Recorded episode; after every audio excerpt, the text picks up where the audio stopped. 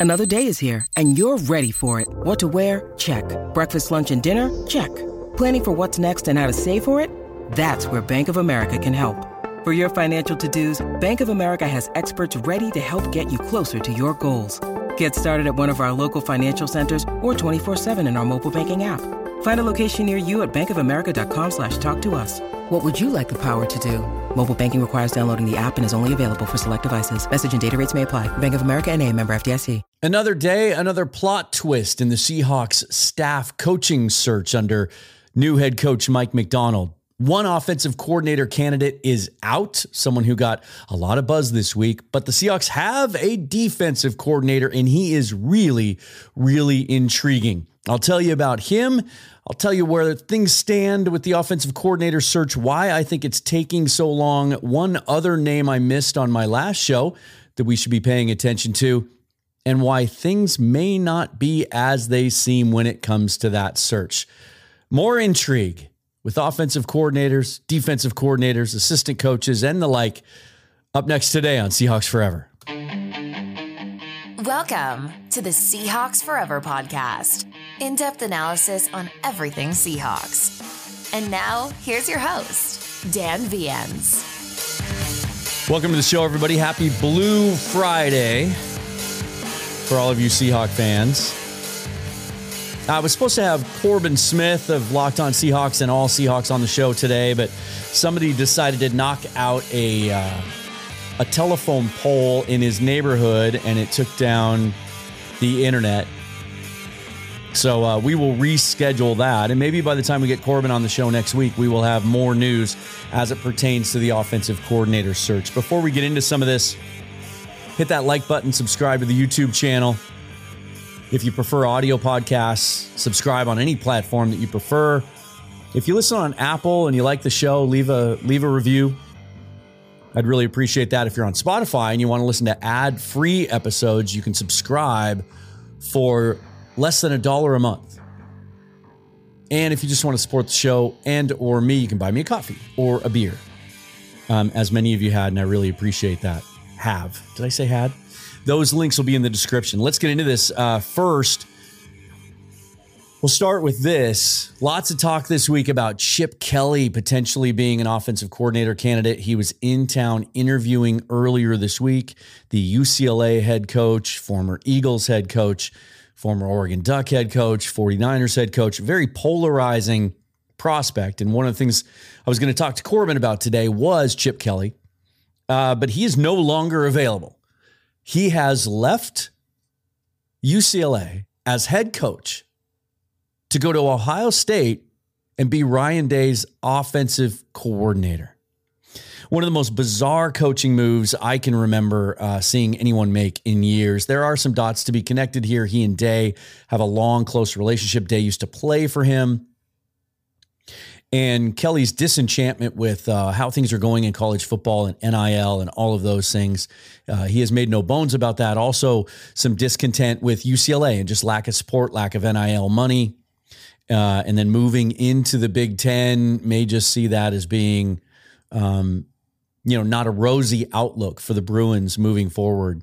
Uh, clearly, he was in contention for some offensive coordinator jobs, looked to make the jump to the NFL.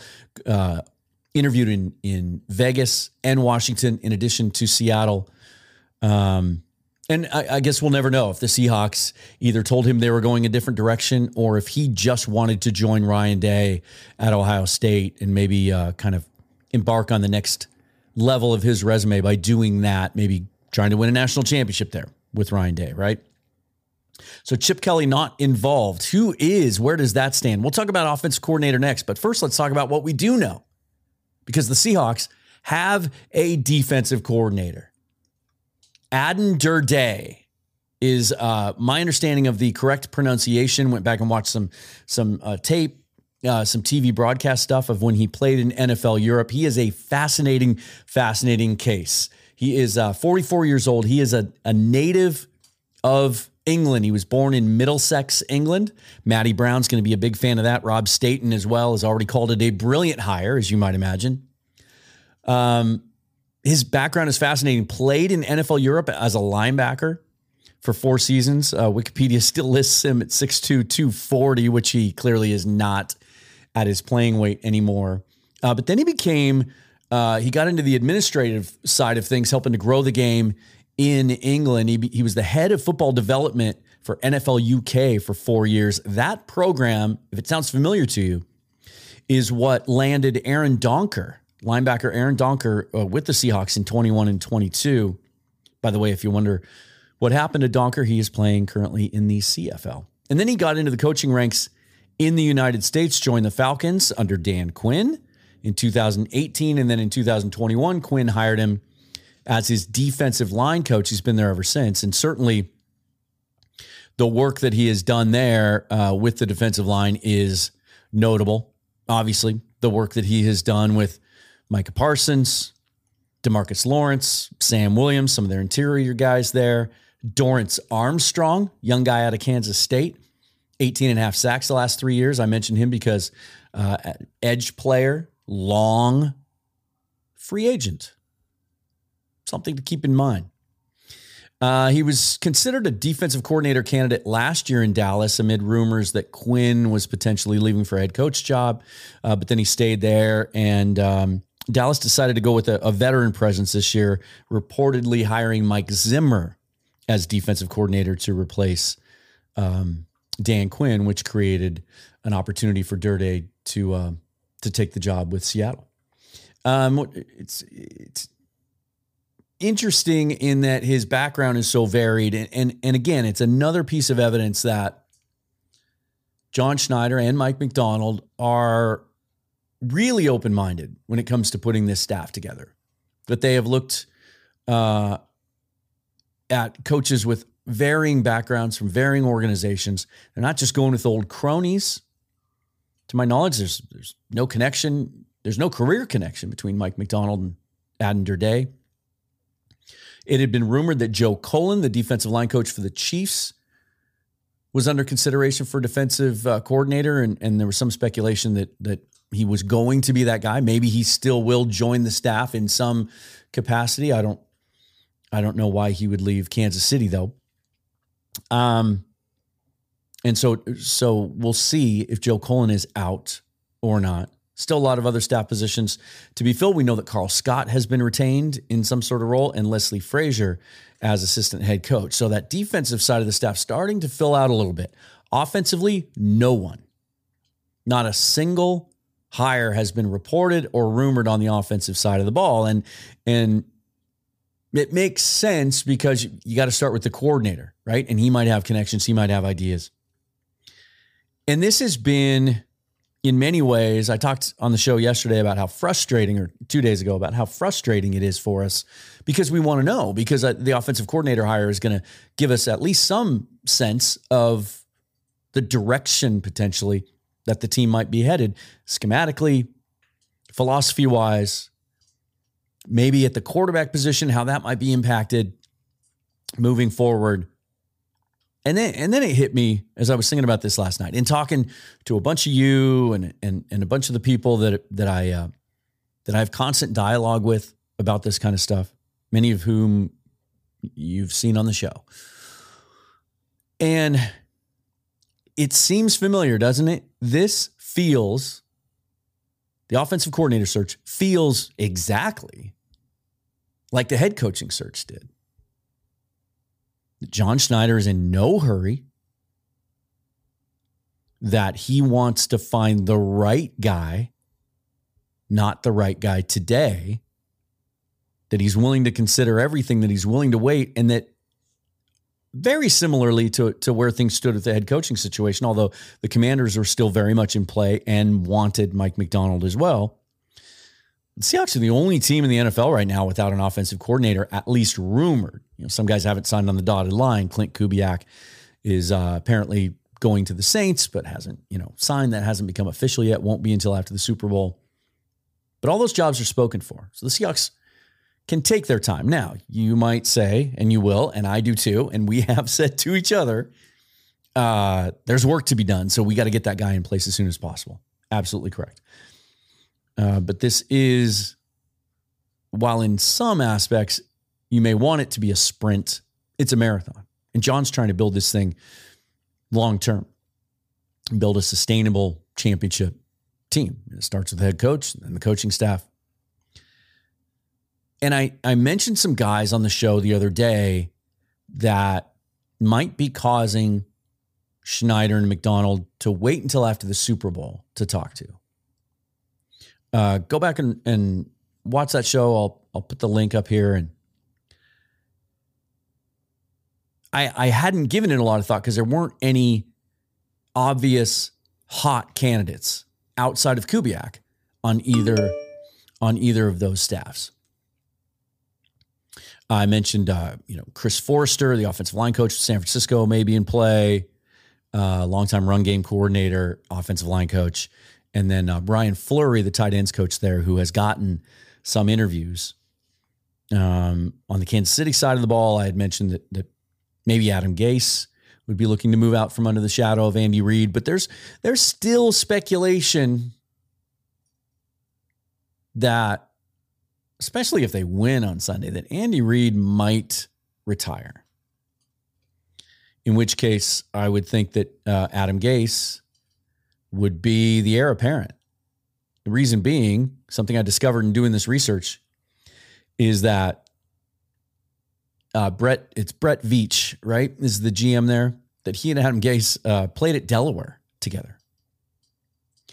And uh, there's a name that I missed and it was brought to my attention by some of you on the YouTube page, on Twitter. There's a name that I missed on that Kansas City staff that also played at Delaware, has a history with Veach and Nagy, and that's Joe Bleymaier. He's 41 years old, and I thought the name sounded familiar not his in particular. And then it, and then as I was looking into his background, saw he was from Boise. It hit me. His dad, he's the son of Gene Bleymaier, who was a long time. I think he was the AD at Boise State for 20 years, and he was he was the AD there when I was living in Boise, and and they had all those great football teams there, and, and the Kellen Moore years, and Jared Zabransky, and all that. Um, so it's you know football and sports is in his bloodline. Uh, and he has that long history with Veach and Nagy. Uh, he was hired by the Chiefs in 2016 and kind of, you know, made that climb the way a lot of these guys do. He started out as a quality control coach and then he became passing game analyst. And uh, part of his job then was to do advanced scouting, like pick apart defensive schemes and and give ideas on how to best attack them. Then he became quarterback coach, and then wide receivers, and just this last year, he was named passing game coordinator. And Andy Reid absolutely raves about this guy. And I just I, I missed him. I overlooked him when I was I was looking through the coaching rosters and trying to find potential candidates. But then you go, you watch interviews with this guy, just the, his demeanor, the way he comes across. I mean, he just screams football coach. He just seems like the kind of guy that would click with Mike Macdonald, Very similar kind of presentation from him um, really bright, really respected on that path. And and even if Reid were to retire and Gase were to get the head coaching job, one would assume that Gase would probably call plays. So Bleymaier may be open to a coordinator job where he would have some autonomy, especially working for a defensive minded head coach that's going to, he's looking for someone to run that offense. So Bleymaier to me is fascinating. So here's where I think it stands. I think it stands exactly as it did with the head coaching search, where John even made no bones about it in the introductory press conference with Mike Macdonald, didn't shy away from it to try and protect his ego or anything. Said, hey, we were hoping the Lions would lose too. We were flying to Detroit to interview Ben Johnson. He was still in consideration. In fact, he might have been the favorite until they met Mike Macdonald. And of course, Johnson pulled his name out. But they had interviewed guys and they they were just waiting, right? Like they loved Mike Kafka. And when Seaside Joe predicted he was going to be the guy, he wasn't far off. Because now we've seen what happened that they tried to go really hard after him. He was the guy. Brady Henderson was on Seattle Sports 710. He covers the Seahawks for the for ESPN yesterday, and he he confirmed that the Seahawks really wanted Kafka, but the Giants blocked that interview and then promoted him to assistant head coach to prevent them from being able to poach him. And so Kafka was in consideration for that head coaching job. If, if the Seahawks hadn't, a, uh, you know, Johnson pulled his name out, and if, if, if it hadn't clicked with Macdonald, Kafka was going to be the guy. I think that's pretty evident.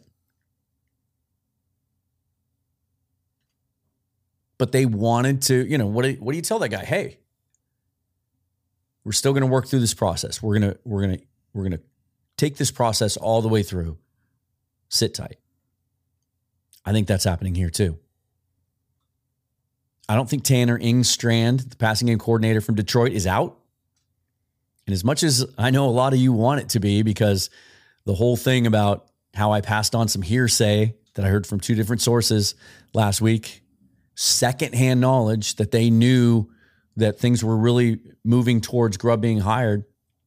And I was connecting those dots that, that a lot of you want to want to dunk, say, I told you so. That's not going to happen. Many of you Husky fans that uh, or Bama fans actually were coming after me because they don't want to lose their guy. But in both those cases, until you see a statement from Tanner Engstrand or Dan Campbell or the Detroit Lions, until you see a statement from Ryan Grubb, not just him standing behind the podium the other day on signing day, what's he going to do? I mean, that's a tough situation to be in. You're not going to skip that press conference because you're waiting on a job offer. You're going to go do it. Many, many, many coaches have lied about their intentions and their interests in other jobs. If I had a dollar for everyone who did, I could do this full time and do shows every day and not have to have a real job. someone pointed out to me that every single UW assistant who has been reported to be following Kalen DeBoer to Alabama has updated their social media, their banners, their their bio, Bama, Alabama, go, you know, roll tide, except one, and that's Ryan Grubb. I don't think that's over yet. I don't think Tanner Engstrand's over yet. I think if the Lions wanted to be protective and they wanted to, they would, there would be something said on the record. I'm not looking for, I'm happy here. I'm staying here, which he might. Tanner Engstrand is the succession plan in Detroit. Ben Johnson gets a job, takes a job next year. He's, he's the guy. He'll get promoted to offensive coordinator there, and he may prefer that situation but he would say something. And then Brady Henderson also said on the radio yesterday in his spot with Brock and Salk that he, it, to his knowledge, the Seahawks have interviewed many, many other candidates whose names have not surfaced. And all you need to confirm that is have they have they been reported to interview any minority candidates yet? Not one. It's been assumed or expected that they might talk to Tee Martin, the quarterback's coach who worked with Macdonald in Baltimore, but no one's reported it. No one's confirmed it. They have to interview two diverse candidates to satisfy the Rooney rule. But Brady made it sound like it went far beyond that, that there are guys that, that we're just not aware of. Now, somebody else mentioned mentioned Anthony Lynn to me also. He has the assistant head coach title in San Francisco as a potential for offensive coordinator. I just don't. He he only has the one year calling plays in Detroit. And then those duties are taken away from him by Campbell. He's always been a running backs coach. He was in the mix four years ago or three years ago when the Seahawks ultimately hired Shane Waldron. Uh, he was seen then. A lot of fans didn't like that idea. He was thought of then as a guy who was kind of vanilla, uh, kind of conservative in his play calling, which is why the assumption was that's why Carroll kind of liked him. He was a run first guy. I think the Seahawks are looking more outside the box. Look at the head coaching hire. Look at the hire of Durde today. They're looking outside the box. And I think a guy like Engstrand or Bleymaier makes a lot more sense, or Ryan Grubb. And so I I I don't think we're going to hear anything until after the weekend. I think if they had wanted Chip Kelly, they would have made him an offer and they would have he would have taken that job over Ohio State. Maybe not, because he and Day are so close. But he was clearly looking to get to the NFL and out of the college game altogether. At least now he doesn't have to deal with all of the politics and the red tape and everything of, of the new world NCAA as a head coach. He's a little more insulated from that as a coordinator. Still has to deal with the recruiting stuff, but all the NIL stuff, that's that's Ryan Day's deal. So I don't know how quickly things will happen after the Super Bowl. It's a different animal, right? It's a little different than the divisional round. Teams lose, boom, the Seahawks go out, interview their guys again the next day. Especially if the Chiefs sort of win, if they want to talk to Bleymaier, I don't know, might take a couple of days. But I would I would assert that by this time next week, we'll have an offensive coordinator in place because by this time next week, we'll know something about Geno Smith's situation. Again, on February 16th, his $12.7 million base salary gets fully guaranteed. Then there's a date in March where there's a roster bonus of about $9.5 million that has to be paid. Um, and as Brady Henderson, again, uh, going back to him, he had some great information yesterday, as he pointed out yesterday. So, really, the decision we keep talking about February 16th, but really the decision on Geno has to come on the 15th. Um, so, a week from now, we should have a lot of answers. And I think once the offensive coordinator is in place, then the rest of that staff will come together, right? Because you'll have the you'll have the uh, the trio will be putting their heads together and putting that staff um, together. In which case, um, if it's Bleymaier, are we kind of are we kind of pulling for Reid to retire because then maybe some of the guys on that offensive coaching staff will be uh, will be available and vulnerable because look, people are taking jobs. Jobs are getting filled. Guys want to know where they're going to be next year, and so uh, kudos to John Schneider and Mike Macdonald for being open minded and willing to look anywhere because the easy choices, the low hanging fruit, the guys that are just available because their staffs have just been fired and the season just ended, where it becomes a little easier to put together a staff for the first time. Those guys are snapped up. Those guys are gone. Um, and so you got to get creative, and they're certainly doing that. Follow me on Twitter at Seahawks Forever. Subscribe uh, to the YouTube channel and all of the audio platforms. Uh, if there is news on the off- offensive coordinator front between now and Sunday, which again, I don't think there will be, uh, I will hop on and react to that, even uh, as short as it may be. Until then, uh, have a great weekend. Enjoy the Super Bowl. Everybody, thank you for watching and listening. I am Dan Viens. We'll talk to you again soon. Forever and always, go Hawks.